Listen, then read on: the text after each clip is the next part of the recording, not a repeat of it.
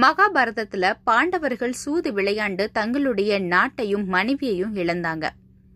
அப்படி அவங்க சூது விளையாடும் பொழுது கண்ணன் ஏன் அந்த சூது விளையாட்டை தடுக்கல? அல்லது கண்ணன் ஏன் அவங்களுக்கு உதவி செய்யல என்பதற்கான காரணத்தை இந்த கதை மூலமா நம்ம தெரிஞ்சுக்கலாம்.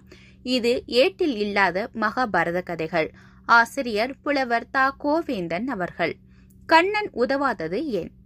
பாண்டவர்கள் சூது விளையாண்டு தங்களுடைய நாட்டை இழந்து காட்டுல வாழ்ந்துகிட்டு இருக்காங்க பாஞ்சாலியோட. ஒரு நாள் அவங்க ஓய்வா இருக்கும் பொழுது ஆறு பேரும் சேர்ந்து அமர்ந்து பேசிக்கிட்டு இருக்காங்க. அப்போ கண்ணனை பற்றிய பேச்சு வருது.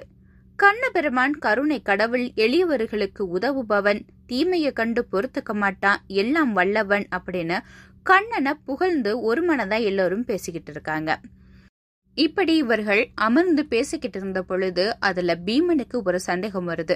கண்ணன் கருணை கடல் தான் தீனரட்சகன் ஏழைகளுக்கு இறங்கி வருபவன் எல்லாம் சரிதான். ஆனா எல்லோருக்கும் ஒரே விதமா உதவி செய்யாமல் சிலருக்கு மட்டும் உதவி செய்கிறானே அது ஏன்? நமக்கு சூது போரில் உதவி செய்யாத கண்ணன் திரௌபதிக்கு மட்டும் உதவி செய்தானே அது எப்படி என்று பீமன் வினா எழுப்புறான். இந்த ஐந்து பேர்ல சகாதேவன் பெருஞானி. கண்ணனோட இயல்புகளை முழுமையா உணர்ந்தவன். கண்ண பெருமான் பதினாறாயிரம் வடிவெடுத்து வந்த பொழுது அவற்றுள் மூல வடிவை தன்னுடைய மனக்கண்ணால் கண்டுபிடித்தவன் சகாதேவன். அந்த சகாதேவன் தான் இப்போ பீமனுக்கு பதில் சொல்றான். சூதாட்டத்துல துரியோதனன் சார்பா சகுனி ஆட முன்வந்த போது நாமும் நம் சார்பா ஆடுவதற்கு கண்ணனை அழைத்திருந்திருக்க வேண்டும். நாம் அவ்வாறு செய்வது இழிவு என்று கருதியிருந்தோம். நாம் ஐவருக்கும் மோதுபோர் மட்டுமே தெரியும் சூதுபோர் தெரியாது என்ற இந்த உலகம் நம்மளை பழித்து விடுமே என்று மானம் காத்து அமைதி காத்திருந்தோம். அவ்வாறு வரட்டு கௌரவம் மட்டும் அன்று கருதாமல் இருந்திருந்தால் நமக்கு இந்த கதி நேர்ந்திருக்காது. கண்ணனும் நம்மளை விட்டிருக்க மாட்டான். ஆனால் திரௌபதி அப்படியல்ல.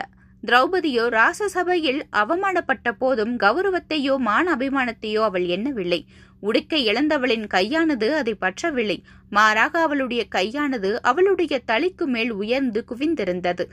அவளுடைய மனமானது கண்ணனையே நினைத்துக் கொண்டிருந்தது. அவளுடைய வாயோ கோவிந்தா கோவிந்தா என்று கதறிக் கொண்டிருந்தது. அவமான துயரத்தால் அவளுடைய கண்களானது வற்றாமல் கண்ணீரை ஆறாக பெருக்கிக் கொண்டிருந்தது. என்னால் முடியும் என்ற இருமாப்பு உள்ளவரை கண்ணன் என்றுமே உதவ மாட்டான் ஓடி வரமாட்டான் என் செயலால் இனி எதுவுமில்லை இனி எல்லாமே உன் செயல் என்று அவன் காலடியில் தஞ்சமடைந்து விட்டால் அந்த தஞ்சமடைந்தவர்களை காப்பது அவனுடைய பொறுப்பாய் விடுகிறது.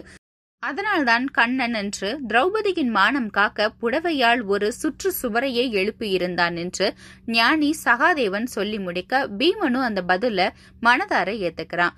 பீமன் மட்டும் இல்ல அங்க இருந்த பாண்டவர்கள் எல்லோருமே அவனுடைய பதில ஏத்துக்கிறாங்க. உண்மைதான் அதனாலதான் நாம செஞ்ச தவறுக்கு இப்ப பலனை அனுபவிச்சுக்கிட்டு இருக்கோம் அப்படின்னு சொல்றாங்க.